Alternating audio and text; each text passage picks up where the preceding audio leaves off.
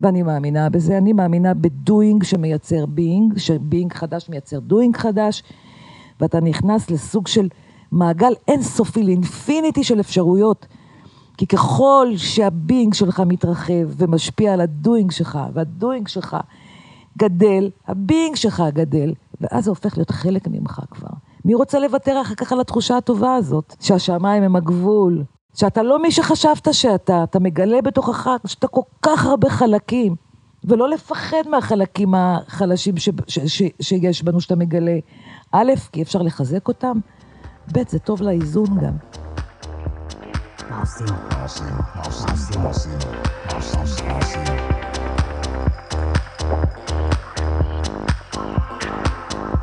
אוקיי, 3, 2, 1.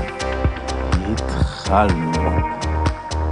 שלום רב לכל המאזינות והמאזינים, אנחנו בפרק מיוחד מאוד בפודקאסט מה עושים עם לבנה המהממת, שהיא בעצם מטפלת העל של רבי מדרות ודרי תל אביב. לבנה היא מטפלת הוליסטית כבר המון שנים, עם המון מטופלים שעזרה להם לעשות את השינוי שהם רצו לעשות בחיים כדי למצוא את עצמם במקום טוב יותר בעצם. מלבד להיותה מטפלת נהדרת, וממש אפשר להגיד מצילת חיים, היא גם צלמת נפלאה, אימא ל3 בנים מהממים. כן, לבנה, שלום, תודה שהסכמת אימא לדבר. של סבסטיאן וכוחין, לא לשכוח. אחר, שני הכלבים, תזכירי לי איזה סוג הם? הם מעורבים, אבל... אימא ובן. וואו, איזה כלבים. כלבים טיפוליים תמיד היינו אומרים עליהם. נכון. הם כמו אנשים קטנים, הולכים על 4. אז מה, זה היה הקדמה טובה? את רוצה להוסיף משהו? אתה יודע מה, ההקדמה הייתה מצוינת. כן. מצוינת, כי היא גם כל כך אותנטית, אנחנו כל כך טוב מכירים אחת את השנייה. האמת שכרגע אין לי מה להוסיף, בוא נתקדם. אוקיי, אנחנו נתקדם. רציתי להזכיר שאני בעצם עברתי לצפון הרחוק, לאחר טיפול ועבודה איתך של בערך 1.5 שנה זה היה, כן. משהו כזה, שבתחילת הדרך הייתי עמוק בחיי הלילה, על כל המשתמע מכך. חיי הלילה התל אביבים. התל אביבים. חייבים להדגיש את זה. קצת מבולבל. כן. לא בדיוק מבין מדוע ולמה, והתחלתי להרגיש את התחושות הלא טובות האלה, ובאתי אלייך כי את עזרת באמת לאינספור חברים שלי ש... דעתי עליהם היא ממש גבוהה, והבנתי שאם הצלחת לעזור להם, כנראה שבאמת יש משהו מיוחד בדרך הזאת ובך, ולמדתי שזה נכון, וסיימנו את התהליך בזה שעברתי לנווה עתיב, ועכשיו אני גר בדן, שזה עדיין בצפון, וזה קרה הרבה יחד איתך, אפשר להגיד בזכותך, כמובן שאני עשיתי את הדרך, אבל סביר להניח שלבד זה הרבה יותר קשה לעשות את זה. אני מסכימה איתך, אבל אני חייבת להגיד שזה לא one man show. ב-99% מהמקרים המוצלחים, זה כשהיה פה טנגו מושלם, כשאנשים הגיעו והתמסרו לתהליך הזה באמונה שלמה, ללא התמסרות, ולכן אני גם רוצה לסייג ולהגיד, אני פחות אוהבת את המילה מטופלים. אני יותר מתחברת למילה מתאמנים. בסופו של דבר, כולנו נולדים מושלמים. ובדרך יש תקלות, ואת התקלות האלה אני צריכה לזהות, ולהחזיר אותך למקום הטהור הזה שנולדת, אוקיי? זה בעצם כל התהליך, ולכן אני לא רוצה לקרוא לזה טיפול, אני מתעקשת לקרוא לזה אימון, אני מתעקשת להביא אתכם לזהות את אותם רגשות שהתנוונו, שרירי רגש שהתנוונו, בדיוק כמו שהולכים למכון, הרי אתה לא יכול לאמן שרירים שאין לך, הם בסך הכל התנוונו.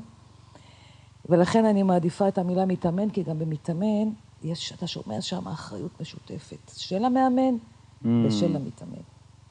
זהו, אז כשאני מסביר לאנשים, הרבה פעמים שואלים אותי, על הסיפור שלי, ואז אני מספר על האימון שעברתי איתך, אבל אז אני באמת משתמש באימון, ואז אנשים חושבים שזה קואוצ'ינג, אז בואי נשים שנייה את אולי הבדלים בין מה זה הטיפול ההוליסטי הזה, או האימון ההוליסטי, לעומת מה זה קואוצ'ינג, כי כשאני מסביר את זה לאנשים, זה בדרך כלל נורא מבלבל אותם, כי חושבים, אז הלכתם, הצבתם מטרות והשגתם אותם, אבל אני צריך להסביר להם שזה לא הסיפור. אוקיי, אז האמת נמצאת איפשהו באמצע. כן.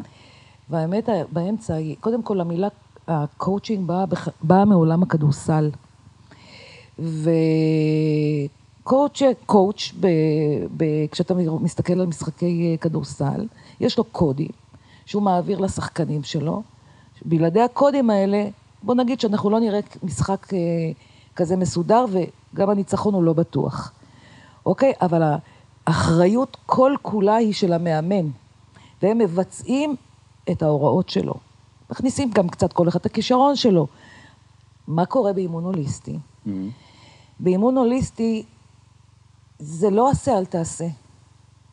אני לא רוצה פה חתונה קתולית, אני לא רוצה אנשים שיהיו תלויים בי, וכל פעם שהם יעמדו בפני איזושהי צומת בחיים שהיא לא ברורה, ירימו אליי טלפון ויבואו לפגישה בהולה, אוי לבנה, אני לא יודע מה לעשות. המטרה היא בעצם לייצר GPS אישי לכל אחד, שהוא כמו אפליקציה. זה GPS שיכוון אותך מתוך הנשמה שלך, בכל דילמה שאתה תהיה בה, אתה תקבל את התשובה במהירות. עכשיו, עוד דבר, עוד יתרון שיש לאימון, זה החיים שלנו קצרים. אין לי שום עניין שאנשים ישבו פה על ספת הפסיכולוג במשך שנים על גבי שנים. המטרה שלי היא לעשות את זה טוב, נכון, יסודי, אבל גם מהיר. זהו, מהיר מדובר אפילו ביכול להיות שנה, שנתיים, אפילו 3 שנים, אבל זה לא כמו 10 שנים. אז זהו, זה מאוד חשוב, וגם זה למה אני נורא התחברתי לטיפול, כי תמיד היה לי הסתייגות לאימון, אתה מתכוון. לאימון, היה לי הסתייגות מהפסיכולוגיה, לא אהבתי את הגישה הזאת, גם רציתי יותר תכלס דברים לעשות, ובאמת איתך, זה כל הזמן היה, כל שבוע, כמה תרגילים, תעשה את השיעורי בית, תיקח את עצמך למעלה, תתאמן על מה שאמרנו, ובאמת להתקרב כמה שיותר לאני מאמין האישי של כל אחד. ואולי זה הזמן הנכון שתסבירי לנו קצת על הטיפול ההוליסטי. האם יש איזו תורה אחת, שנגיד יש ספר טיפול הוליסטי שאותו הולכים קוראים ואז יודעים להיות מטפלים? אני יודע שאיתך את למדת מיליון קורסים ואת משתמשת במלא שיטות כמו איזה מין פסיפס שבסוף יוצר איזו תמונה גדולה. בדיוק ככה. אתה יודע, הרבה פעמים כשאתם מפנים אל האנשים והם שואלים אתכם מה לבנה עושה, אז אתם תמיד אומרים, רובכם לפחות, לכו ללבנה, כי אני לא יכול להסביר את זה, לכו ללבנה. אז אני מניחה שכל מטפל מכניס את הצבע האישי שלו לתוך צבע, את האג'נדה שלו, את הדרך שהוא עשה באופן אישי. אני יכולה להגיד, אני תקצר העירייה ותצטרך 10 פודקאסטים, רק בשביל לספר לך את סיפור חיי. זהו, שאני מכיר אותו קצת, את יכולה לשתף מה שבא לך מזה, כי זה גם ממש, גם יפה לשמוע את הסיפור, וגם חשוב, אני חושב. בקצרה, תמיד אני אומרת כאן למתאמנים שלי, שחוץ מטרקטור, הכל כבר עבר עליי, אם זה שכול, אם זה ילד חולה לב, אם זה ילדות לצד אימא סכיזופרנית, ובאמת, באמת, לא ממקום של קלישאות, ובטח ובטח לא ציניות, כי אם יהיה לנו זמן אז גם נדבר על ציניות. אני חושבת נכון, למדתי המון, ואתה רואה כמה ספרים יש פה, אבל בסופו של דבר מה שנתן לי את הזכות, אני חושבת לגעת לכם בנשמה, זה סיפור חיי והניצחון עליו. אפשר לנצח הכל, אני מאוד מאמינה בזה, זה כל כך חדור בי. אתה יודע, אין כמעט צומת בחיים של בן אדם שישאל אותי אם הדרך הזאת יכולה לעזור לו. אני בסך הכל המורה דרך בדרך, אני לא הדרך, אני מביאה את הדרך. הדרך הזאת נמצאת אצל כולנו. בפנים, לכל אחד מאיתנו יש את הקול הפנימי שלו. מה שקרה זה שבעצם עם השנים, ילדות שזורים בה כל כך הרבה טראומות, יצרו לכל אחד דרך שמעולם לא נבדקה. דרך מלאה באמונות על עצמי, כמו אני לא מספיק טוב. מה שאני אעשה, אני לא אהיה בסדר. ממילא אף אחד לא יראה אותי. אז מה, בשביל מה אני צריך לעשות? ממילא אני לא מרגיש לא רצוי. אני מדברת איתכם על 4 כפתורי כאב, שכל אחד מאיתנו סובל ממנו ברמה כזאת או אחרת. מה זה היה, אם אני זוכר, לא רואים אותי? נכון. מה עוד היה? אני לא בסדר. בכל רגע אפשר לתת לי להרגיש שאני לא בסדר. כן, תמיד. אני לא מספיק טוב. אני חושבת שאין פה מאזין כרגע שלא חי את אני לא מספיק טוב הזה. זה חומה שקופה שאנחנו שמים לעצמנו, זה קיר זכוכית. ואז זה חוסם אותנו כל מה שאנחנו עושים. זה אמונות שאתה מציב אותן לפני שאתה בכלל פעלת. זה טייס אוטומטי. טייס אוטומטי שאף פעם לא בחנו לראות שברגע האמת הוא באמת יציל אותנו. אבל זה הטייס האוטומטי. הטייס האוטומטי הזה נולד מפחד הכי קמאי, הכי ראשוני שיש לאדם, פחד מכאב. אם חוויתי פעם אחת שאני לא רצוי, אם חוויתי פעם אחת שאני לא מספיק טוב, אם חוויתי, אף אחד לא טרח לתקן את החוויה הזאת, לעשות לי איזושהי חוויה מתקנת, מתקבעת אצלי באופן סטגנטיבי, משוואה. אני לא מספיק טוב, כל מה שאני אעשה זה לא יהיה טוב מספיק. אז אני אוותר מראש, כי אני לא רוצה לחוות את הכאב הזה שוב. כן, אתה תדע, יש משהו, דברים ספציפיים שאני מצליח אותם, אני אתעסק רק בהם. יופי, ואז מה עושה האימון? בסדר, זה יפה לדבר על זה, זה נהדר לדבר על זה, זה חשוב לדבר על זה, רק שתדע, שמודעות היא 5% מהתהליך. הרבה פעמים אנשים אומרים לי, בסדר, אבל אני מודע למה שקורה. אתה יופי. בוא נעשה משהו. בוא נעשה משהו. ופה נכנסת המילה אימון. בוא נתאמן על אותם שרירים שחווינו שם כאב, שרירי רגש, חסמנו אותם. ומה שהיה הוא שיהיה. איזה סיבה, תהיה לי סיבה אחת טובה, שאם אתמול חשבת למשל חשבת שאתה לא מספיק אטרקטיבי, אתה לא עושה עם זה שום דבר, האמונה הזאת יושבת שם חזק מאוד, מה יקרה? יש שינוי מחר? לא. לא יהיה שינוי מחר. אלא אם כן, אני אקח את האמונה הזאת, ומה אני אעשה איתה? אני אפרק אותה. צריך לפרק אותה. לשאול שם שאלות. לא לשים סימן קריאה, אני לא מספיק טוב סימן קריאה. בוא, תגיד לי, מהן העובדות? בוא תשים סימן שאלה. אני זוכר את התרגיל הזה עוד שעשינו אותו אז, תרגיל כל כך טוב לעשות בבית, כי הוא מלמד אותך גם בעצם לעשות את זה על הרבה מהאמונות שלך אחרי זה. בדיוק ככה. עכשיו, זה קודם כל מלמד... את אמרת שמה, לשים סימן שאלה, כאילו במקום להגיד אני לא מספיק טוב, האם אני לא מספיק טוב? נכון. ואז להגיד אולי בדיוק את ההפך. אני הכי טוב, או אני מספיק טוב. אני יכולה לתת לך את כל ה... את כל השלב, אתה רוצה לשמוע את כל השלבים כן. בקצרה, בוא ניתן כלי למאזינים שלנו. הייתי שמח. אז שנייה, מאוד. רגע, שנייה.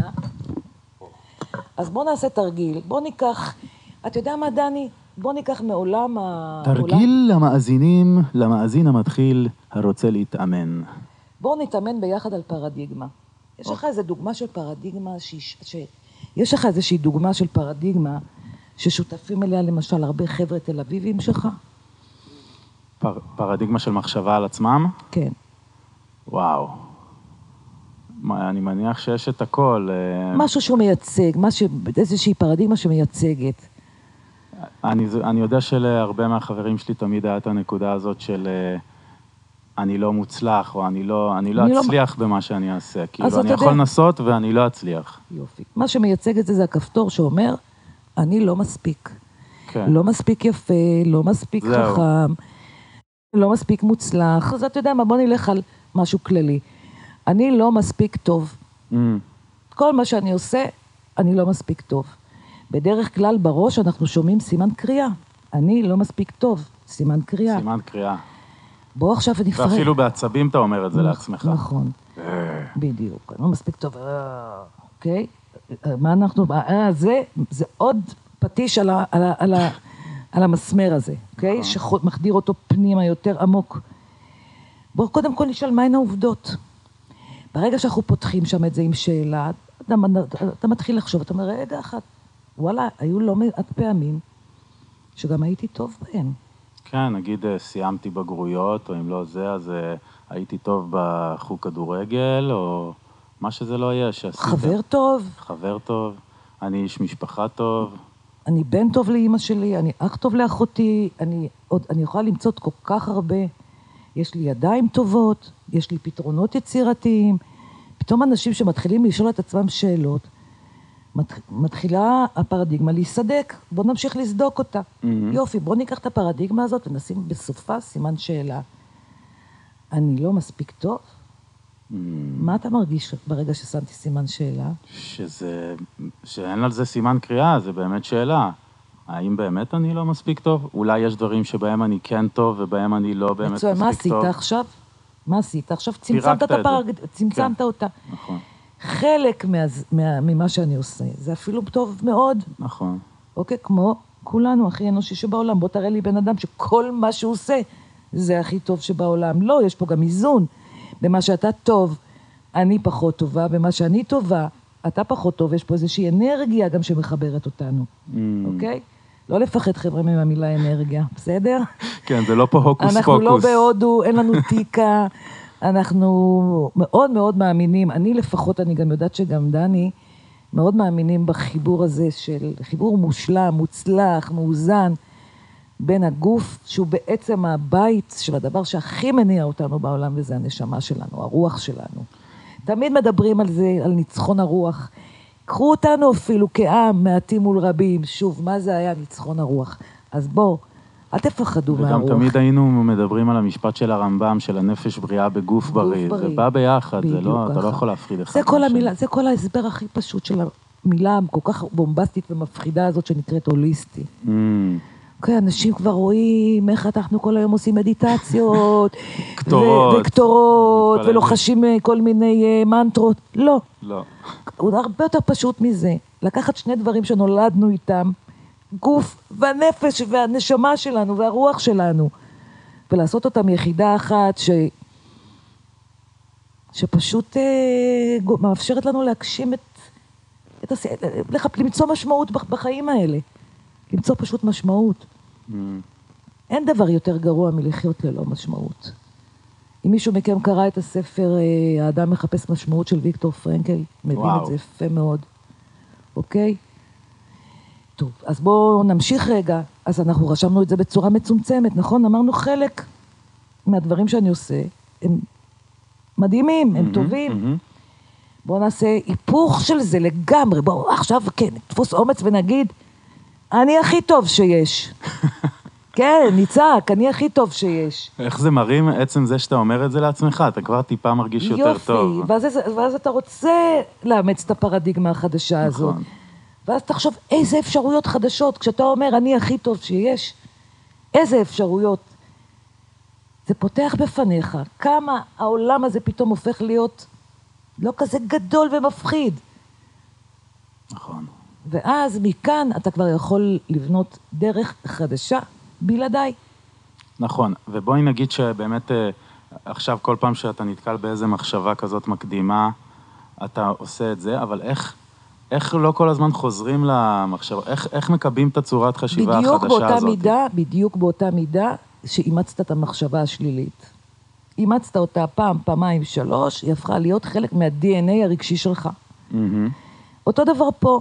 זה הכל, בגלל זה אני קוראת לזה אימון. שוב, אתה מתאמן על זה בהתחלה, מה שנקרא fake it till you make it. ואני מאמינה בזה, אני מאמינה ב-doing שמייצר being, ש-being חדש מייצר doing חדש, ואתה נכנס לסוג של מעגל אינסופי, לאינפיניטי של אפשרויות, כי ככל שה-being שלך מתרחב ומשפיע על ה-doing שלך, וה-doing שלך גדל, ה-being שלך גדל, ואז זה הופך להיות חלק ממך כבר. מי רוצה לוותר אחר כך על התחושה הטובה הזאת? שהשמיים הם הגבול. שאתה לא מי שחשבת שאתה, אתה מגלה בתוכך, שאתה כל כך הרבה חלקים. כל כך הרבה חלקים. ולא לפחד מהחלקים החלשים שיש בנו שאתה מגלה. א', כי אפשר לחזק אותם. ב', זה טוב לאיזון גם. כן, גם זה טוב לדעת במה אני לא טוב, ובמה אני רוצה להתרכז בשביל להשתפר. נכון. זה גם פותח עוד דלתות בחיים. אז אם אני רגע אחת מתעכבת על המקום הזה, ומפה קצת רוצה להכניס את המאזינים שלנו, קצת יותר פנים על העולם הזה שנקרא האימון ההוליסטי ואיך אני התחברתי אליו. אז כשאני חושבת אחורה, אני חושבת שאולי כל חיי הייתי מאמנת, כנראה נולדתי עם... אפשר להרחיב שאת היית צלמת לפני ממש הטיפול באנשים, האימון עם אנשים, היית ממש צלמת סטילס, נכון? הייתי צלמת סטילס, לא, אבל זה לא היה המקצוע שלי אף פעם, זה תמיד היה התחביב שלי. אוקיי. אתה יודע מה יותר מזה? בוא נגיד ככה, תוך כדי התהליך שלי, אני גיליתי את הצילום. בוא נספר לך סיפור. כשהייתי, אני מאוד אהבתי לצייר בילדותי, ואנחנו, אתה זוכר את הסיפור, נכון? וגדלתי באמת בסביבה מדהימה, באזור חוף הכרמל, למדתי בקרם מערל, בבית ספר יסודי, היו שם מורים של פעם, אנחנו, מורה בעינינו זה היה אורים ותומים, אני תכף אסביר לך איפה זה השפיע עליי כל כך. ואני תמיד הייתי ילדת פרפרים וילדת טבע, ונורא אהבתי לצייר טבע ולפרחים ופרפרים, וכיתה ג' סוף סוף יש לנו שיעור ציור, א' וב' אין שיעורי ציור. אגב, עד היום זה מה שאת בעיקר מצלמת, תמונות מהממות של חיות ופרחים ודבורים וציפורים. נכון, טירוף. נכון, נכון, הטבע... כן. כן, אגב, זה גם כל כך מתחבר לי ל... כל כך מתחבר לי למה שאני עושה, זה בעצם הלחזור לפשטות, הלחזור לדבר הזה שנולדנו איתו. זה לא משהו שאנחנו קנינו אותו במכולת והוא עבד לנו. זה משהו שנולדנו איתו ועבד לנו.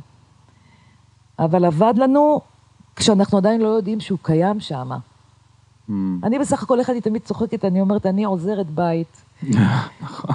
נכון? אני אומרת, יש לכם שם בפנים את פרח לב הזהב של כל אחד מכם, עם כל כך הרבה ידע, כל כך הרבה עם DNA נשמתי, שהתפקיד שלי זה בסופו של דבר רק לבוא עם סמרטוט, ולנגב את כל האבק, את כל האמונות, את כל הטראומות, כדי שהפרח הזה ילבלב.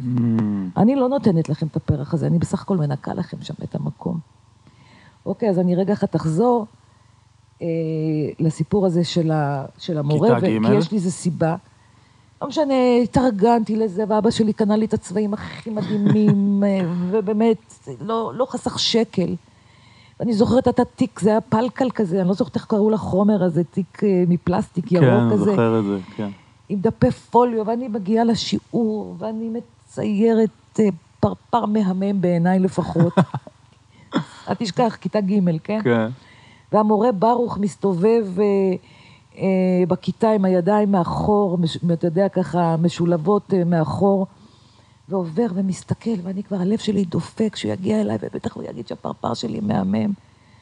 אז הוא מגיע אליי, מסתכל על הפרפר שלי, מסתכל עליי, ואומר לי משפט, שאני חושבת שעד יום אותי אני לא אשכח אותו. הנה, עובדה שאת זוכרת אותו, וואו, מכיתה ג'. תראי, זה נחמד, אבל ציירת, את לא תהיי. אוי, לא. כן. עשו לי משהו דומה, אגב. זה נורא שמורים עושים את זה. אוקיי. בדרך הביתה זרקתי את כל מה שאבא שלי קנה לי לפח אשפה, ויותר לא נכנסתי לשיעורים שלו, והמטלות כאלה ואחרות. לא רציתי לספר לאבא שלי את זה, כי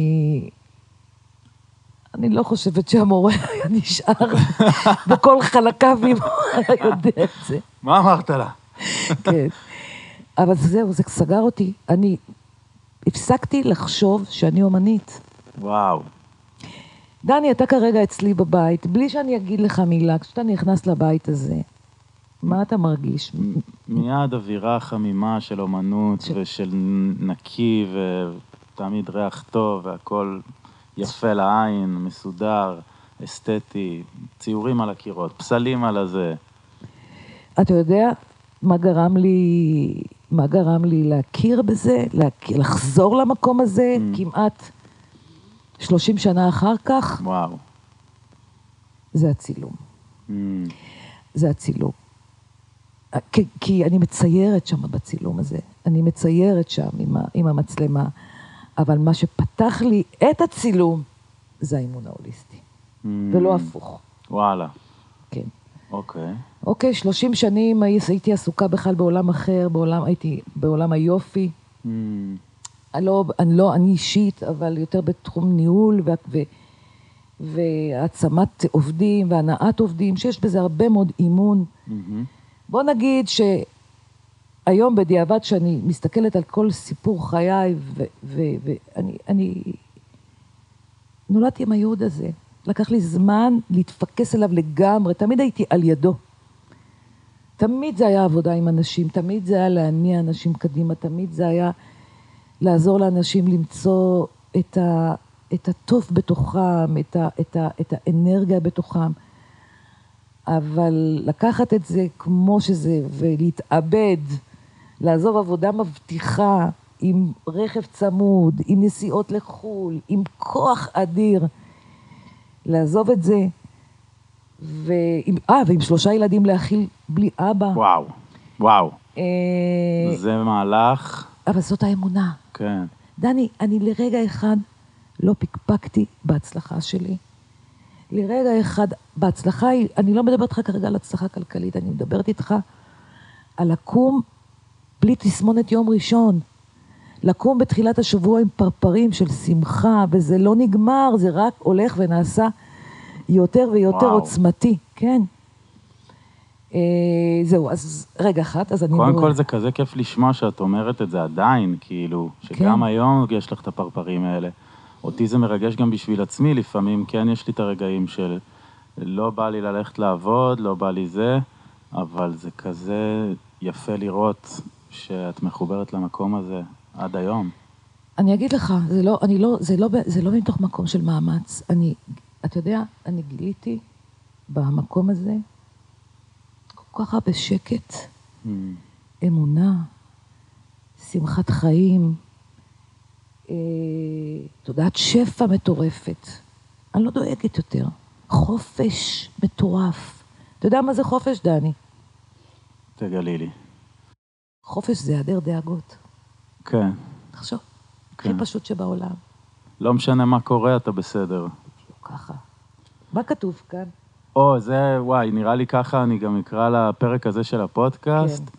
לבנה, החיים יפים, מותר ליהנות, הכל בסדר. זה כתוב פה בקליניקה, למי שלא היה פה מהמאזינים. שנראה לי הרבה מהמאזינים, כן, היו פה דווקא. אבל תדעי לך שזה משפט שאני אומר אותו למיליון אנשים. אני כאילו, זה משפט אחד מאלה שהולכים איתי. זה כזה נכון. אי אפשר לקעקע את זה. לא. אי אפשר לקעקע את זה. נכון. אם הם לא יפים, זה כי אנחנו גלקלנו אותם. אם אנשים לא נהנים, זה כי הם לא מרשים לעצמם ליהנות. ואם הכל לא בסדר, זה הכל בראש. זה בעיקר הכל בראש כל הזמן. כאילו, במיוחד בהתחלה שעברתי והייתי גר בנווה עתיב, ועוד עם הרבה עקבות מאחור, מהחיים שלפני, אז הסתובבתי לפעמים בין הערים של החרמון, הכל יפה, פורח, עולם מרהיב מהמם ביופיו, וחרה לי מבפנים. עדיין קשה לי, ואני לא מבין מה אני עושה לו, למה אני לא מרגיש טוב, ואז אתה לא מרגיש טוב, למה אני לא מרגיש טוב, משהו לא בסדר איתי. וזה רק בראש, כי אתה רואה את זה מסביב, הכל בסדר. גם בטיולים לחול זה לפעמים קורה. אתה נוסע כבר לחופשה, ואז אתה עדיין תקוע עם עצמך. What the fuck. כשאתה אומר לי, אתה נוסע לחול ואתה תקוע עם עצמך. עם מה אתה תקוע? עם העקבות האלה, עם האמונות המקבילות האלה, שזה אמונה כזאת שהכל חרה נגיד. יש אנשים שמסתובבים עם זה, הכל חרה. אתה יודע מה? יותר מזה, אם אתה רגע אחד תגלול את הסיפור חיים של הבן אדם הזה אחורה, אז אתה תראה שהוא גדל בבית, כנראה עם הורים אוהבים, חמים, חרוצים, הכל בסדר, אבל הכל נורא קשה. אתה יודע, כל מה שאני עסקתי פה בבית זה בעבודה קשה. היו לי חיים נורא קשים. ואז אתה מבין... המון אנשים גדלים ככה, כי לא מלמדים אנשים איך להיות הורים. אתה לא מבין שכל מה שאתה מוציא ליד הילד הזה, הוא ייכנס לו לראש. זה הופך להיות סיפור חיים. וואי, וואי. בואי נעשה את הנשלח מפה קריאה לפודקאסט, כמו שאמרת לי בשיחה לפני, איך צריך ללמד ילדים אימון הוליסטי מהבית ספר. אני אפילו אומר, כאילו, אני איתך בזה, מהגן, יאללה, להתחיל להתרכז בכל בן אדם, מה מתאים לו, להראות, אף אחד לא לימד אותנו בבית ספר, שזה עניין של נקודת מבט, אף אחד לא אומר לך, תשמור, תהיה חיובי, זה יפתח לך עוד דלתות. כאילו, הצורה שאתה מסתכל על הדברים היא לא היחידה שאפשר להסתכל ככה על דברים. בתי ספר, בזמנו, בוא נגיד, בקום המדינה, עם קום המדינה, אתה יודע, נבנו בחופזה. כן. בואו, רק ניתן לילדים האלה מסגרות. שההורים יוכלו לעבוד. שההורים יוכלו לעבוד, בדיוק ככה.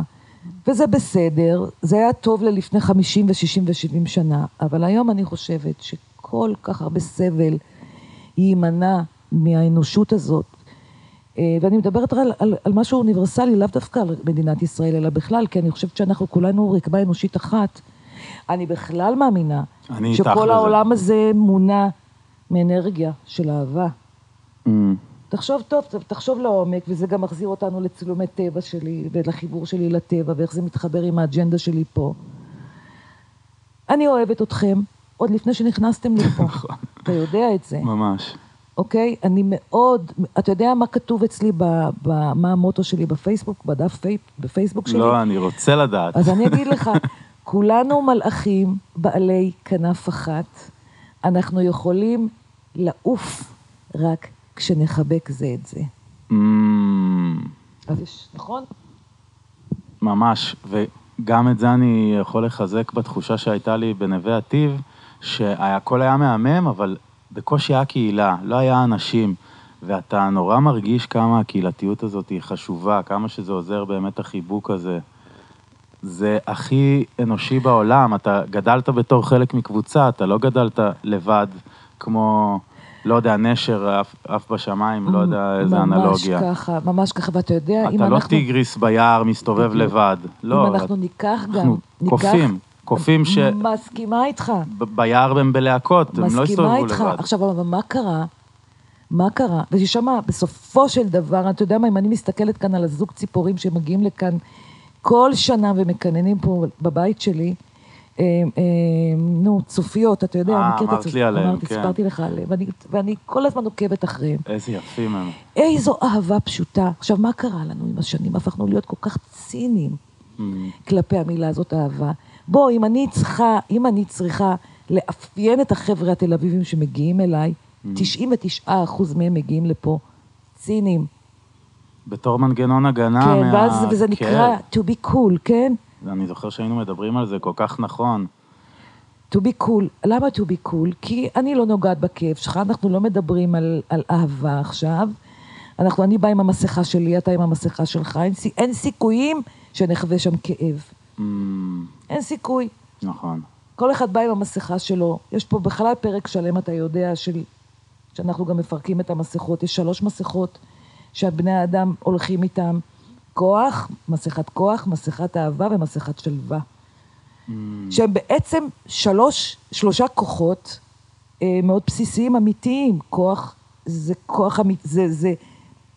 לא מסכה, אבל כשאנחנו מזהים, נניח שאני אדם לא כוחני, ואני נמצא בסביבה שאני חווה אותה כסביבת מאבק, אני יכול לבחור מבין המסכות האלה, את המסכה שבאמצעותה אני אשרוד, אבל מה המחיר שאני משלם? אני מאבד את האותנטיות שלי. אז זהו, יש לזה מקום חשוב בשרידה, אבל ברגע אחרי ששרדת, אתה כבר צריך ללמוד, לשחרר את המסכה הזאת. זה לא אומר שאתה לא איש אוהב, זה לא אומר שאין לך כוח, וזה לא אומר שאתה לא יכול להגיע לשלווה, אבל לא דרך מסכה שאתה עוטה על פניך. וזה מזכיר לי גם משפט שלפי דעתי בודה אמר, אולי אני טועה שהוא סליחה, אבל הוא מדברים על הלחצות לצד השני של הגדה של הנהר. הוא אומר, אתה צריך לבנות רפסודה, שזה הלימוד שאתה עושה, נגיד בודיזם, לעבור איתה את הנהר, אבל אז אחרי שעברת, אתה לא סוחב את הרפסודה על הראש. אתה משאיר אותה ומתקדם הלאה. נכון. וזה מזכיר לי את זה מאוד. נכון. אפשר לקחת גם את כל מה ש... אתה יודע, אני אומרת שאפשר להפוך... עוד פעם, עוד קלישה. אגב, אני לא יודעת אם אמרתי לך, אבל אני מתה על קלישאות. את היית אומרת לי, אבל אנחנו חשוב שנגיד את זה גם בפודקאסט. גם קלישאות הן תמיד נכונות, זה לא סתם שהן קלישאות. שוב פעם, אבל אנחנו מתייחסים אליהן כאל קלישאה, כי אנחנו צינים. כן. כאילו גם יש מקומות שבהם להגיד קלישאות, זה אפילו, קודם כל זה לא קול, נכון. זה כבר הופך להיות קלישאה בעצמה. כן. אתה מבין? האמירה הזאת שזו קלישאה, היא בעצמה כבר קלישאה. עכשיו רגע אחת, אני שנייה אחת רוצה לעשות קצת סדר, אוקיי? אנחנו, אתה יודע, אנחנו יכולים פה... אנחנו יכולים לעוף על הסדר. ספר להם שאנחנו יכולים משעה אימון להגיע גם לשעתיים. חופשי. אם אין מטופל אחרי, זה יכול להימשך עוד ועוד. כן. בוא רגע אחת, אני רוצה רגע שנייה להחזיר את המאזינים למה זה בעצם אימון הוליסטי. אני אשמח. אוקיי? אני אקצר את התהליך ואגיד שכשהחלטתי שאני הולכת ללמוד, עשיתי מחקר, באמת...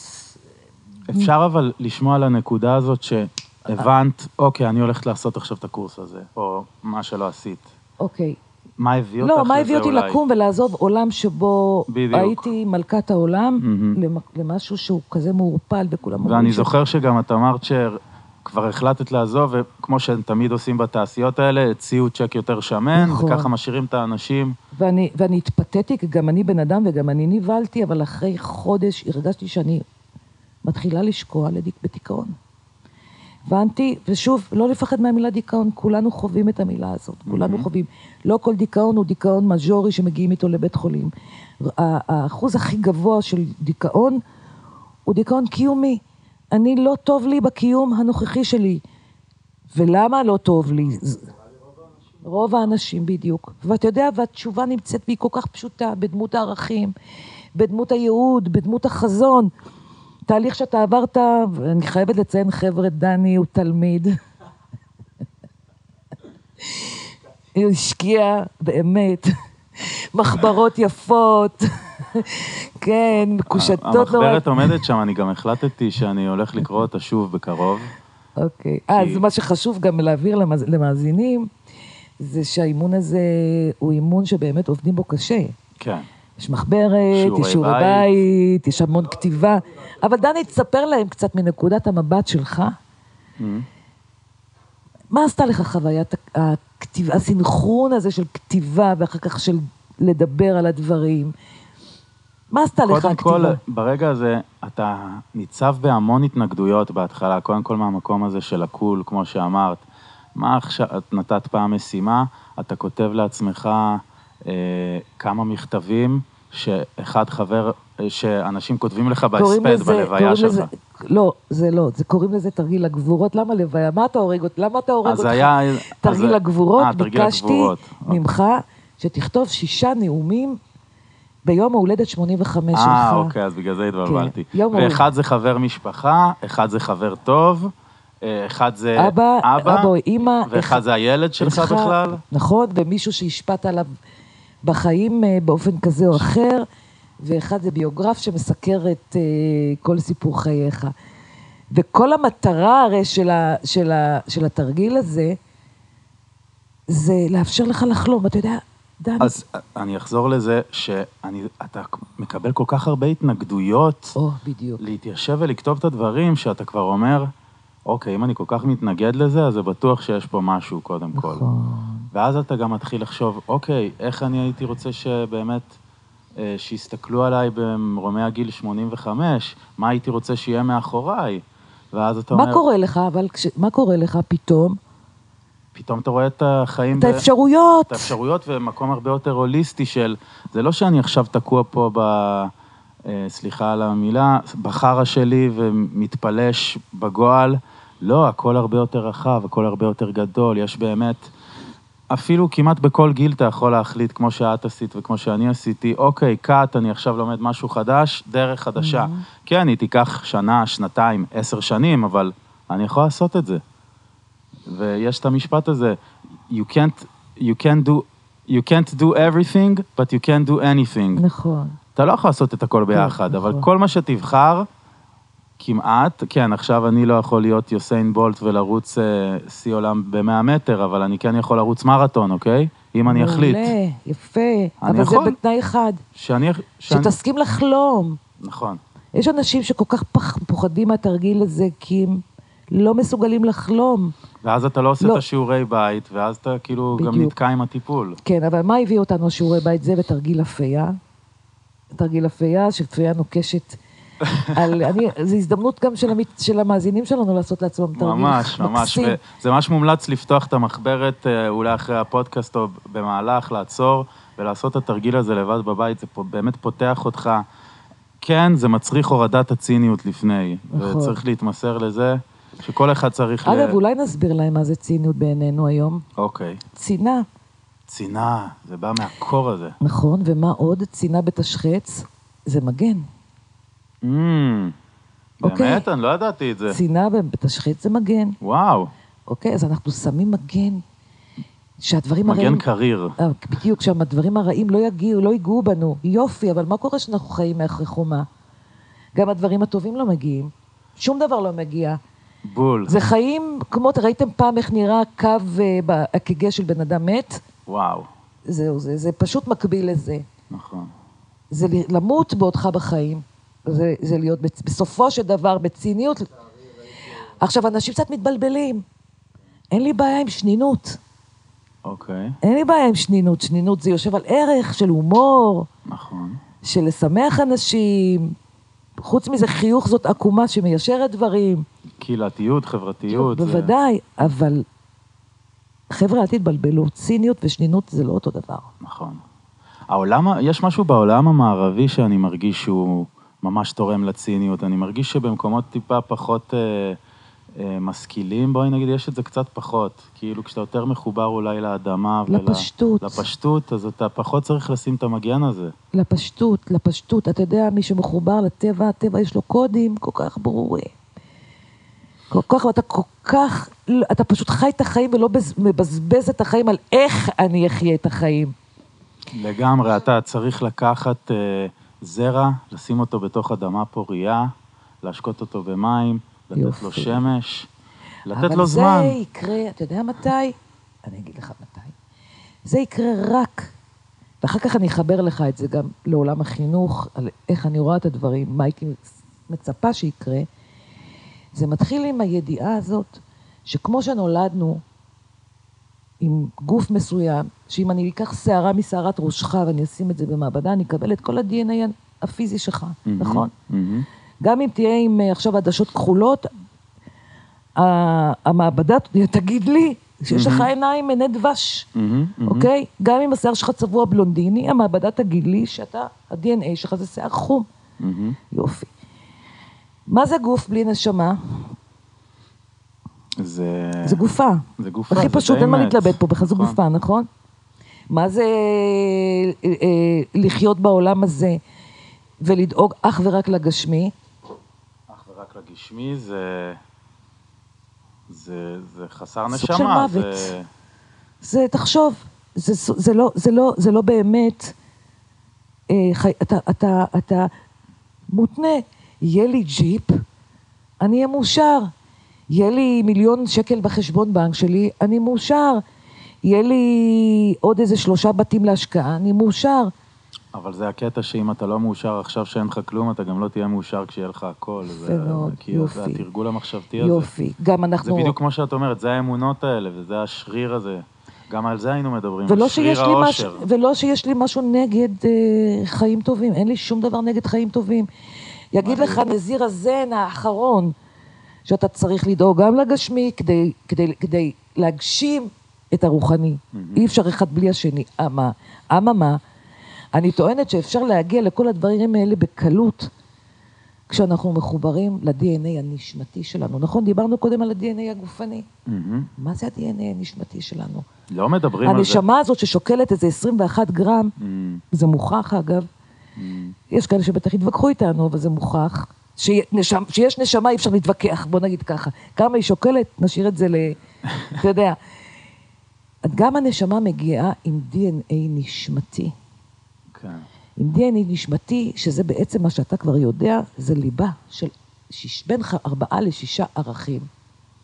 וזה כבר מביא אותנו באמת לתכלס של הטיפול שאת עושה פה. בדיוק ככה. לאימון שאני עושה פה, לתהליך, בוא נקרא לו תהליך, דרך. אוקיי, once בן אדם, דרך התרגילים האלה שדיברנו קודם, תרגיל הגבורות, תרגיל הפייה, זה הרי תרגיל בעצם מאוד מניפולטיבי, שעוקף את האמונות שלנו על עצמנו, ואני יכולה לקרוא, אתם לא יכולים, אין לכם את הכלים, אני יכולה לקרוא בין השורות, ולנתב אתכם לליבת הערכים שלכם. אני יכולה להקריא לכם, מדובר על מאות ערכים, שמתוכם, שתבינו שזה לא איזה אפליקציה דומה, שדומה לכל בן אדם. אני יכולה את, מהתשובות שלך, למצוא את מה, אתה זוכר את ערכי הליבה שלך? אז אני זוכר את רובם, חסר לי, נראה לי שניים, אני זוכר שזה היה יצירתיות. עכשיו אם זה היה אוף דה רקורד, הייתי הורגת אותך. כי לא קראתי את זה הרבה זמן, אבל אני עדיין מקפיד ללכת בדרך. זהו, שזה העניין, שזה צריך להיות חקוק. זה חקוק, אבל את גם אומרת, כשמוצאים אותם, לעשות איזה תכשיט או איזה משהו שפנקס, שזה תמיד רשום לך. אני קוראת לזה חטיף אנרגיה. נכון. אז לא, אני מחובר אליהם, שתדעי, יצירתיות, אני מקפיד לשמור על הדברים יצירתיים בחיים שלי. היה הומור, חייב הומור, כאילו... תסביר לאנשים אבל מה זה, כשאתה אומר יצירתיות, כשאתה אומר הומור, כשאתה אומר... מה עוד היה? הרפתקנות. אבל אני אשלים את זה בהמשך. בסדר, אז אני יכולה להגיד מהם הערכים שלי, אוקיי? כן. שביום שגיליתי אותם, לא היה לי ספק שאני במקום הנכון, וזה מה שגם הביא אותי. הובלה, השפעה, צמיחה. מה אני עוסקת בצמיחה? ותגינה, אתה אצלי בבית, יש פינה פה שאין פה איזשהו צמח, אוקיי? חום. וואו, נכון. חושניות. גם לי יש חושניות, אני זוכר. נכון. עכשיו תסביר לאנשים שחושניות זה תמיד מתכתב אצל אנשים עם מיניות. כן. זה לא, זה כל החושים, אנחנו מדברים פה על 5, אפילו 6 החושים. 6 בדיוק ככה, שמחוברים לחושים שלהם, ותמיד התפקיד הוא לגרום לאחר להרגיש את זה. אם לי למשל יש השפעה, התפקיד שלי, אני לא אגואיסט, אסור לי להיות אגואיסטית ולשמור את זה לעצמי. אם יש לי השפעה, אני צריכה, אמורה, מצווה עליי, להעביר את הטוב ואת הרצון באהבה, לכמה שיותר אנשים. לגמרי, וככה את מגשימה יותר את הייעוד שלך. אתה יודע, אין לי לפני 20 שנה, עוד לפני שעשיתי את זה, אני חושבת שזה היה תחילתו של התהליך שלי, אין לי קעקועים. יש לי קעקוע אחד, אתה רואה? כן. אוקיי, זה אפקט הפרפר. וזה גם מתקשר לפרפר שציירת בכיתה ג'. בדיוק ככה. בדיוק ככה. וכנראה שהאהבה שלי לפרפרים ולטבע היא באמת, היא מתחברת לי כל כך עם עולם הצילום, כל כך עם עולם האימון ההוליסטי. כי הערכים הם בטבע שלנו, אתה מבין? זה בטבע שלנו, זה נולדת איתם. כי הנה היום כל הערכים שלי באים לידי ביטוי. אז זהו, רגע, עכשיו אני רוצה לעשות סדר למי שמאזין, אז... בעצם השלב הדי ראשוני באימון, אחרי שאתה מבין שאתה רוצה לעבור תהליך, אתה לא מרוצה מהמציאות שלך, אתה מרגיש שאתה לא בסי, ואתה הרבה פעמים אפילו בדיכאון, או מרגיש רע, ממש מרגיש רע עם החיים. החמצה. אני אישית הרגשתי רע עם החיים שלי, לא היה לי כיף לקום בבוקר, וכביכול הכל קורה, יש עסקים מצליחים, יש חברים, הכל קורה, אבל משהו פשוט לא מרגיש נכון, אתה לא נהנה לקום בבוקר, אז בשביל מה הכל מסביב? אז אתה בא, נכנס לאימון, מוצא בעצם את ה-DNA הפנימי הזה, את הערכים הפנימיים. ליבת הערכים שלך, שזה בין 4 ל-6 ערכים. זה הופך להיות ה-GPS שלך. זה ה-Waze שאתה מכניס בטלפון הווירטואלי הזה. עכשיו בואי נסביר לאנשים באמת איך זה בא לידי ביטוי. עכשיו יש לך את ה-GPS הזה, אז לוקח בעצם כל איזשהו רובד בחיים. ובוחן אותו. ובוחן אותו ביחס לזה. אז אם זה, הכי קל להסתכל על זה לפי דעתי בעבודה ובכלכלה. עיסוק, גם אני חשבתי. בוא נלך על עיסוק. עיסוק זה הכי קל להסביר את זה. אז נגיד אתה מגיע למקום, אתה עובד בהייטק לצורך העניין, אוקיי? ויש לך, או שבוא נעשה את זה כמוני, אני הייתי צריך להיות בערכים של יצירתיות, חושניות, פשטות, והייתי תכלס בחיי הלילה, אז ככה שהרבה מהערכים לא באו לידי ביטוי בכלל, או גם אם הם באו, זה בצורות קטנות. ולכן, כביכול לא היה סינכרון בין הערכים האלה לבין העיסוק שלי, מה שיוצר דיסוננס ויוצר בעצם את החיכוך הלא נעים הזה בין המציאות. בשורה התחתונה, בצורה הכי פשוטה שבעולם, once אנחנו מדכאים את רצון הנשמה, בעצם ליבת הערכים זה, זה, זה, זה המקום שבו הנשמה שלנו הכי חוגגת, היא תביא לנו את הכסף, היא תביא לנו את תחושת הסיפוק, היא תביא לנו את הזוגיות המיוחלת, היא תביא לנו את העבודה המספקת, היא תביא לנו את מערכות היחסים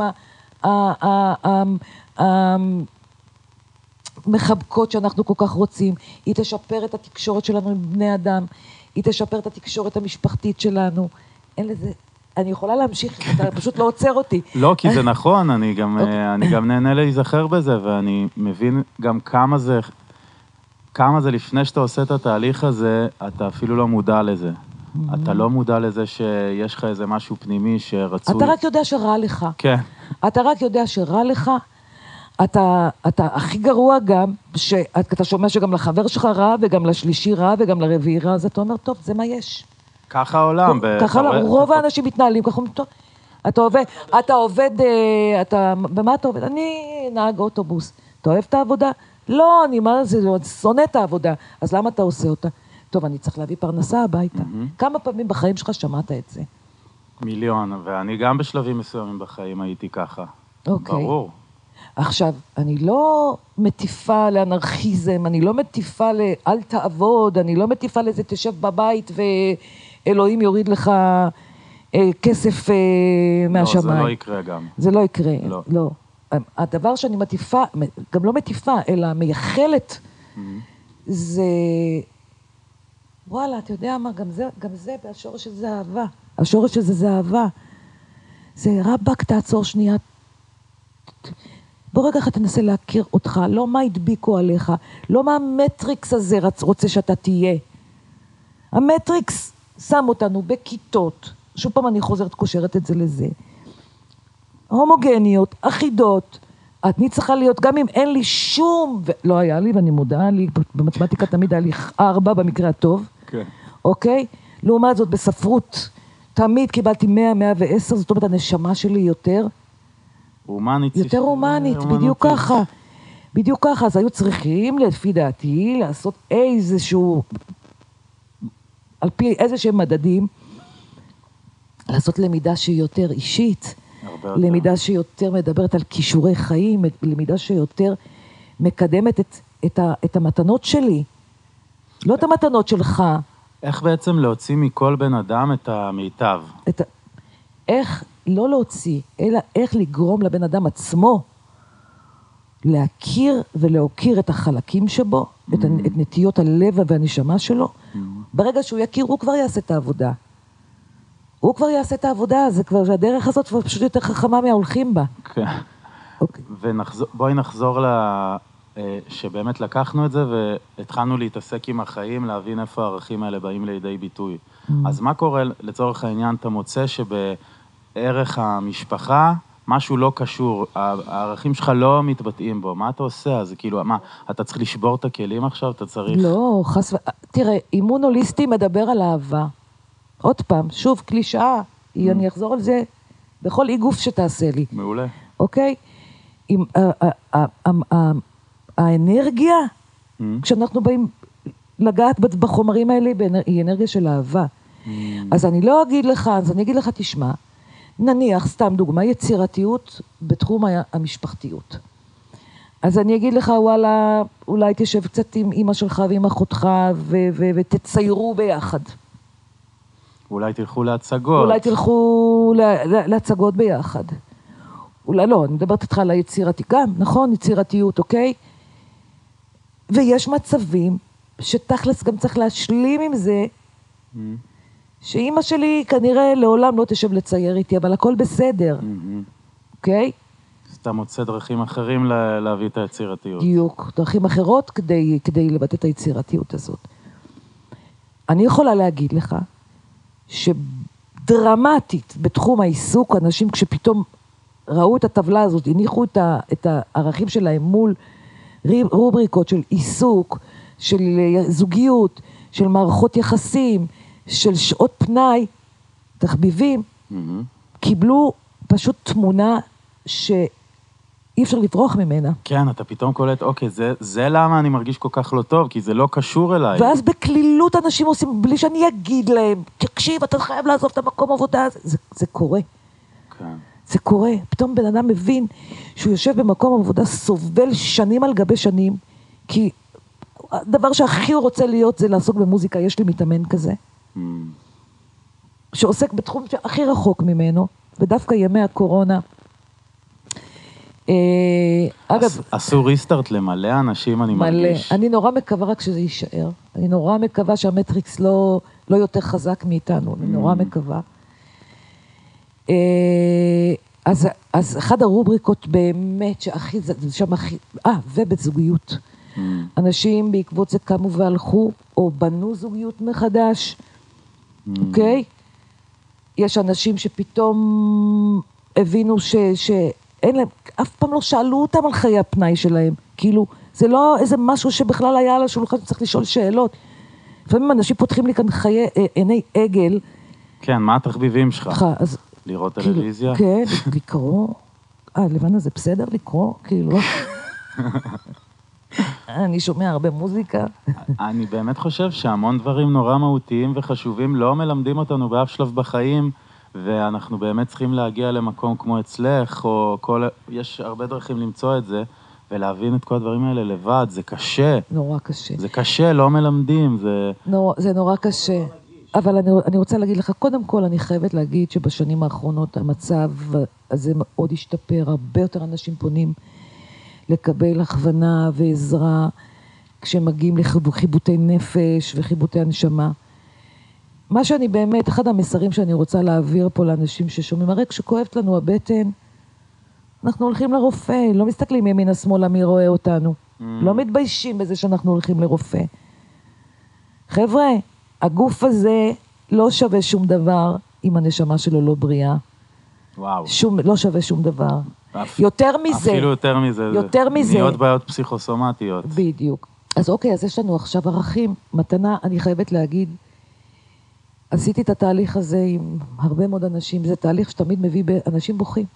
ממש. אני תמיד נותנת דף A4 עם טושים, אתה זוכר את זה? אנשים כותבים את ששת הערכים, זה כמו לידה. וואו. מסתכלים על זה, וכל כך הרבה אנשים פשוט... וגם גאים בזה כזה. גאים בזה, ובוכים, ומוציאים חטיפי אנרגיה, זה החטיף הזה שאני אומרת, נא לעשות חטיף אנרגיה, שיהיה איתך כל הזמן עם הערכים. יש לי אותו בארנק. תקשיב, יש לי מתאמנת שקעקעה אותם. וואי, אמרת לי, אני גם רוצה יום אחד, אמרתי לך בהתחלה שאני אקעקע אותו פה בעננים, זאת אומרת? כן, נכון. עוד לא עשיתי את זה.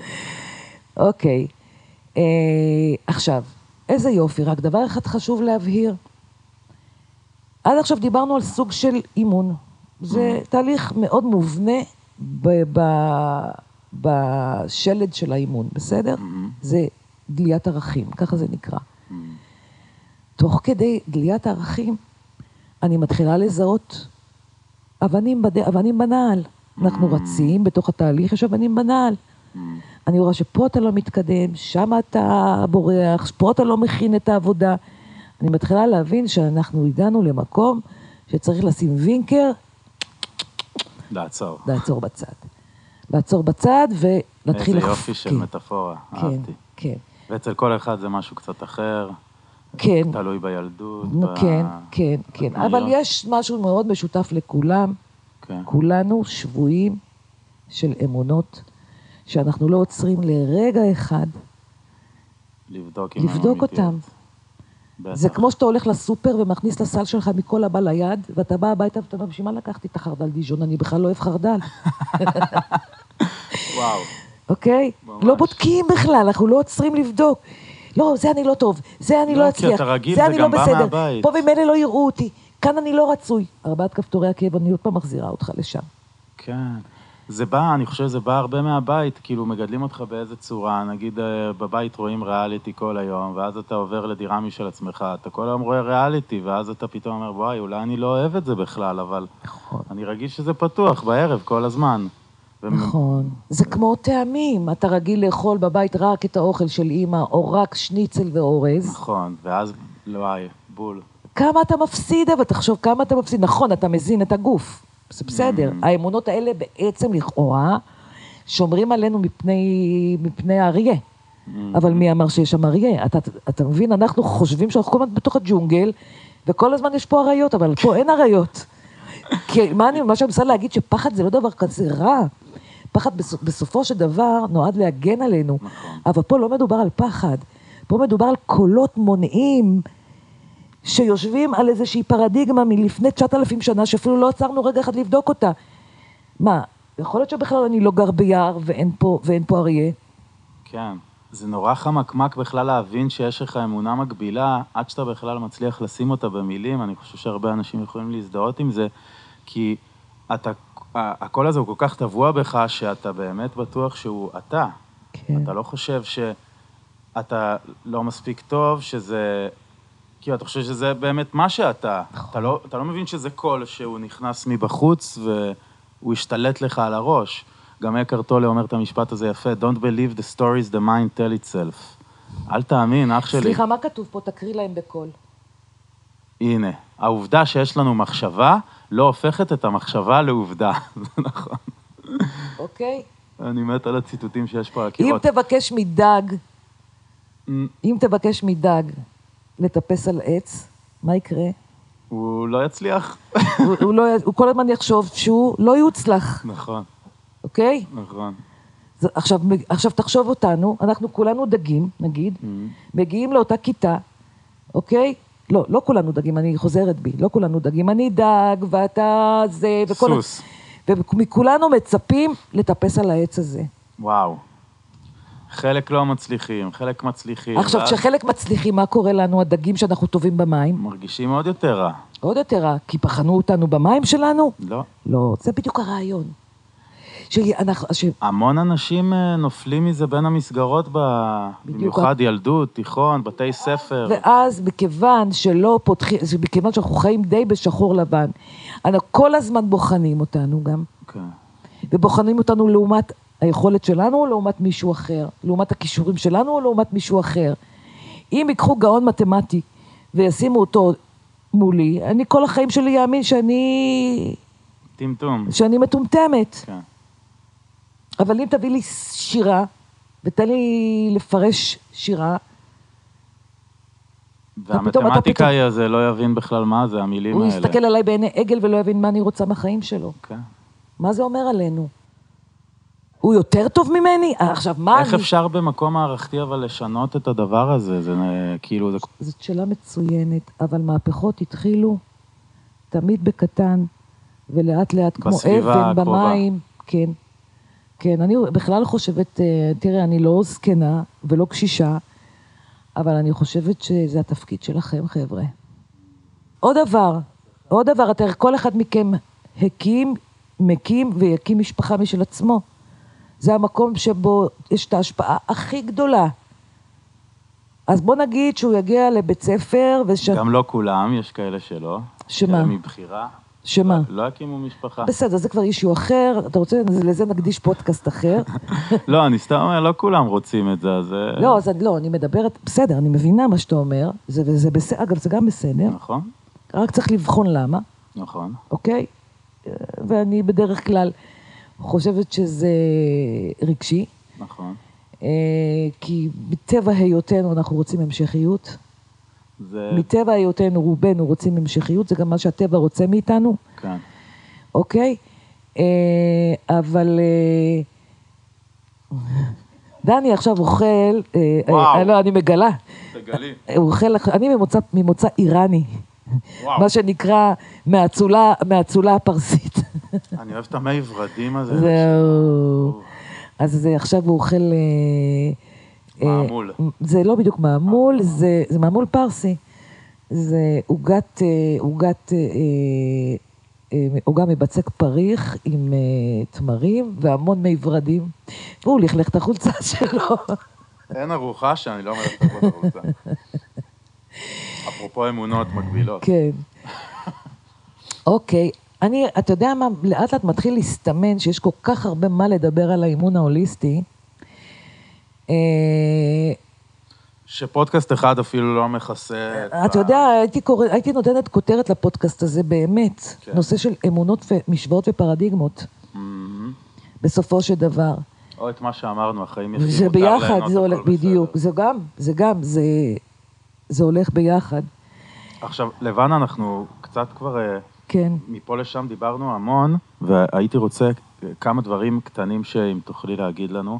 לדוגמה, זה נראה לי חשוב שאם תוכלי לתת עצה ברגע שנכנסים למראה שחורה לאיזו תקופה לא טובה, או אפילו יום לא טוב, אם יש לך איזה כלים, איך אפשר שנייה לצאת מזה ולהסתכל על דברים טיפה אחרת? בוודאי שכן, בקלות, בקלות, בקלות, בקלות. בדרך כלל, מצב הרוח שלנו מושפע ממה? מהאמונות האלה. מהמחשבות שלנו. מהמחשבות, כן. איך אמר הדלאי למה? אמר, 98% מהסבל האנושי נגרם מהמחשבות שלו. אוקיי? נכון, שוב פעם תגידו לי קלישה, אבל שימו לב שכל פעם שרע לכם, מה שיקדים לזה, זה מחשבה רעה שהתגנבה לה כשאנחנו חלשים. וואו, נכון.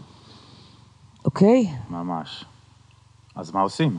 עכשיו, טכנית אני אגיד לכם מה עושים. כן, אני מחפש את זה כזו, עצה כזאת. שוב, אני אמרתי לכם, אני מאמינה בכתיבה.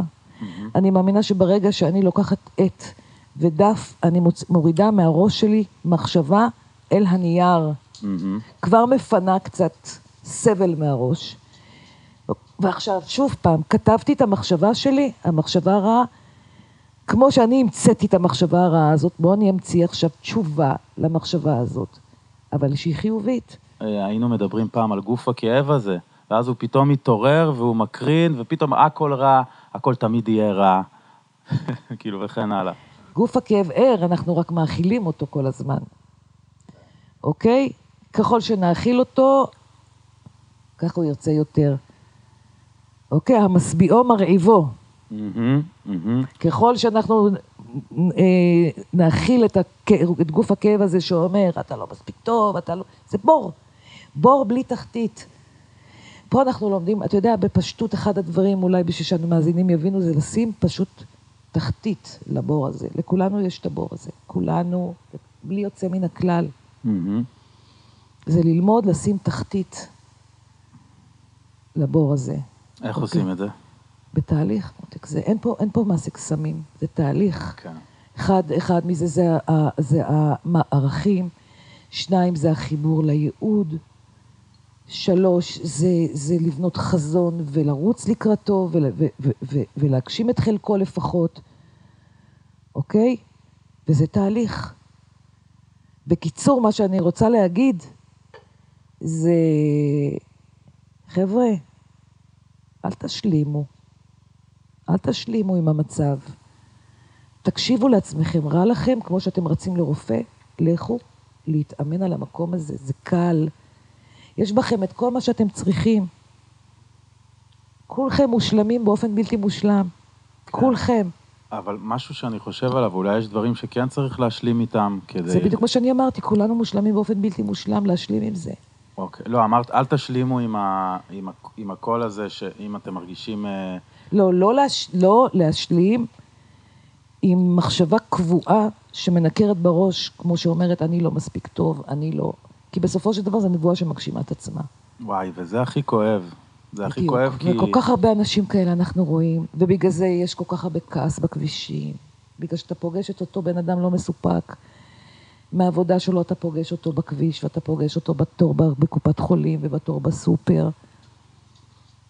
כן, אז חברה סיפרה לי שהיא הלכה עם הכלב ברחוב, ואיזה שכנה שלה התעצבנה על הכלב, והם התחילו לריב עוד שנייה, שני נשים ברחוב כמעט מכות. What the fuck? מה הולך בעולם הזה? למה ששני נשים באמצע הרחוב ילכו מכות? כאילו, מה קורה?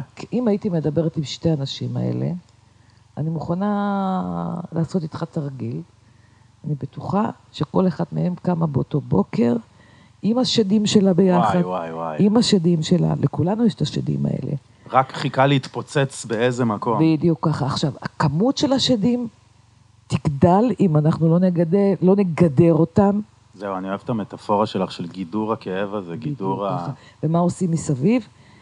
מתחילים לשתול, פרחים יפים. בדיוק ככה. חבר'ה, החוכמה היא באמת, אני לא רוצה להישמע עכשיו כמו איזה גורו, אבל החוכמה היא להגדיל כל הזמן את האור מסביבכם. האור הזה זה אנרגיה, זה אור, אנשים יראו אתכם, אנשים יקשיבו לכם, תוכלו להשפיע עם האור הזה. איך, ואני מחברת את זה לחנוכה, כל אחד מאיתנו הוא נר קטן. וכולנו אור איתן, ממש, וזה באמת כוחה של הקהילתיות, נכון. מה שדיברנו קודם. רציתי שני דברים קטנים כאלה, אם יש משהו שלמדת ממטופל, מעניין אותי עם איזה שיעור, המשפט האלמותי מכל מלמדה השכלתי ומתלמידה יותר מכולם. עולה לך משהו? כל כך הרבה, אתה יודע, זה כל כך הרבה. מה זה התקלת אותי? כל כך הרבה. כל כך הרבה.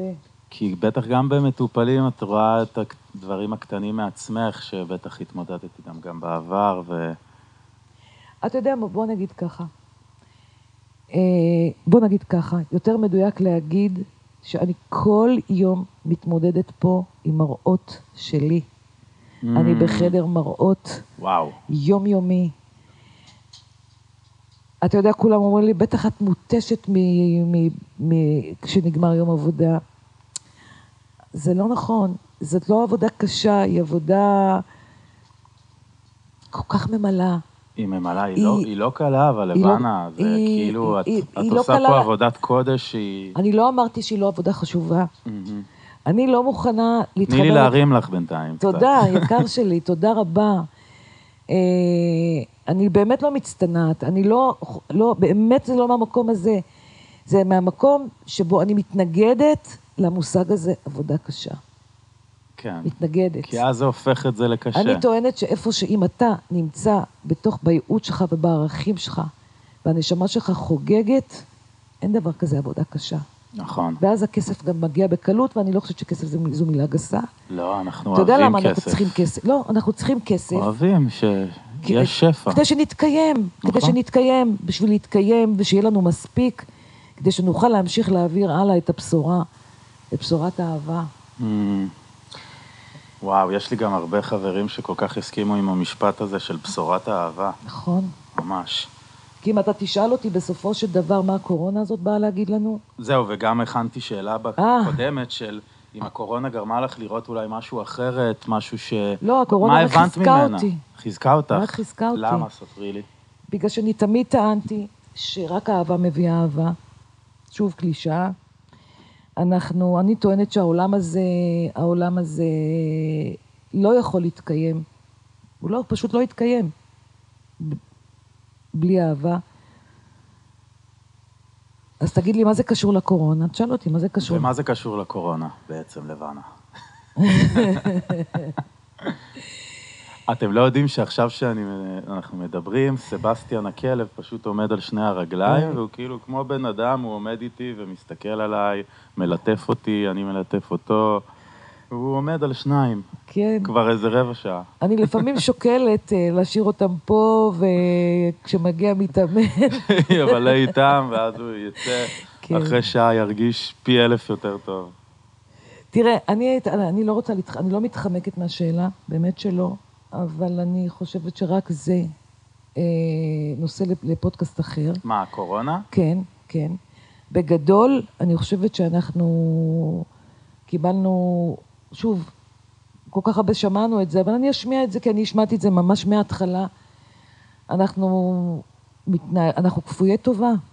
וואו, כן. אנחנו לא מעריכים בשיט את מה שהעולם מביא לנו. בדיוק. פאקינג תשים. מה יש לנו לבוא בך בטענות לעולם הזה? תגיד לי. לא יודע, תשים ב100 יורו מפה לקיבינימט, במטוס, בשמיים. וכאילו... אוקיי. אוכלים אוכל מדהים כל יום. מה, איזה טענות אתה יכול לבוא אל היקום? הוא מלא טענות עלינו. ראית פעם איך נראים, מעניין אותי לדעת עכשיו, ואומרים שהכינרת מלאה באנשים מ-50,000 איש. וואו. אני מחכה כבר לערב לראות איך נראים החופים האלה. יואו, אני לא רוצה לחשוב על זה אפילו. אוקיי. בסדר? אני גם, את יודעת שעכשיו אני גר בגליל העליון, אתה באמת אחרי הסופי שבוע מסתובב שם, איך אפשר, הטבע כל כך נקי. איך אפשר להשאיר בכזה מקום בטולי, פשוט זבל על הרצפה, זה מוזר. כי אם זאת הייתה אהבת טבע אמיתית, זה לא היה קורה, אתה מסכים איתי? זה לא אהבת טבע, זה אני משתמש. אני משתמש ברגל גסה במתנות שהטבע נתן לי, אני לא שומר על הטבע. יש לי כל כך הרבה מה להגיד, עוד כל כך אנחנו נגענו עוד כפי שאתה יודע בקצה הקרחון. נכון, ואם את תרצי אנחנו נעשה עוד פודקאסטים כאלה, לפי דעתי זה שיחה ממש חשובה לאנשים. באהבה גדולה. קודם כל זה מזכיר גם לי כל מיני דברים שלא נגעתי בהם הרבה זמן, אבל אני חושב שגם למאזין מהצד, אפילו הכלי הזה שנתנו על מה ש... על ניפוץ פרדיגמות. וואו, זה כלי נהדר, עכשיו כל אחד יכול להשתמש בו בחיים, אני אשמח לעשות עוד כאלה. אם תוכלי לסיים באמת במסר שלך לעולם וליקום ולמאזינים, אולי מי שקצת קשה לו עכשיו, גם אולי בגלל הקורונה, אולי לא, אולי באופן כללי, אם את יכולה להוציא אותנו עם איזה מסר. אתה יודע מה? כן. ולפני זה, אבל אולי תגידי איפה אפשר למצוא אותך, אם מישהו ירצה לעשות טיפול, אפילו סתם לדבר בתור התחלה. אם את רוצה, אני אשאיר את כל הפרטים. הכי טוב, אתה תשאיר את הפרטים. בפודקאסט, אוקיי. אתה יכול להשאיר את הטלפון שלי, את המייל שלי. אחלה, אז אני אשאיר. זאת לא אגב המטרה של ה... לא משנה, אני תמיד עושה את זה עם כולם. בכיף, באהבה. מבחינתי זה שלח לחמך וזה בסדר. אתה יודע, זה מחבר אותי בסופו של דבר. כל התהליך הזה מקרב אותנו חזרה לתנוחה העוברית. חזרה, אתה זוכר התנוחה העוברית? חזרה לעצמנו. חזרה לאהוב את עצמנו. שוב, כל כך קלישאתי, לא אכפת לי. כן, להיות עם עצמך עכשיו חודשיים בבית. בדיוק ככה. כל אחד שם לב אם הוא מסתדר עם עצמו. עכשיו, איך אני אוכל לאהוב אם אני לא מכירה את זה? איך אני אוכל לתת אהבה? אז איך מתאמנים בזה? אתה יודע. איך? אתה יודע, צריך לעבור את כל... כשאתה תהיה במקום המושלם הזה, שבו אתה עושה את מה שאתה אוהב, ואתה נמצא בחברת האנשים שאתה אוהב. חד משמעית. אז כבר האהבה היא נהיה טבע שני. בדיוק בעצם ככה. אנחנו רוצים להפוך את האהבה לטבע השני שלנו. טבע השני, אם לא הראשון אפילו. אם לא הראשון אפילו. תחשוב כמה עם אהבה אפשר להשיג כל כך הרבה, בלי הרוגים, בלי פצועים, נפשית ופיזית. אולי זאת אוטופיה, אני לא רוצה להאמין שזאת אוטופיה, אני רוצה לעשות לפחות את שלי. ואם אתה תעשה את שלך, והוא יעשה את שלו, וכל אחד יביא את שלו, נוכל להפוך להיות את תדר מאוד עוצמתי של אהבה, ואני חושבת שהאהבה מניעה את העולם הזה. והקורונה באה לאותת לנו שקצת פישלנו, וקצת סתינו מהדרך, שאנחנו לא מספיק טובים זה לזה ולעצמנו. תהיו טובים לעצמכם. תהיו טובים לעצמכם. תלמדו לקבל את עצמכם באהבה.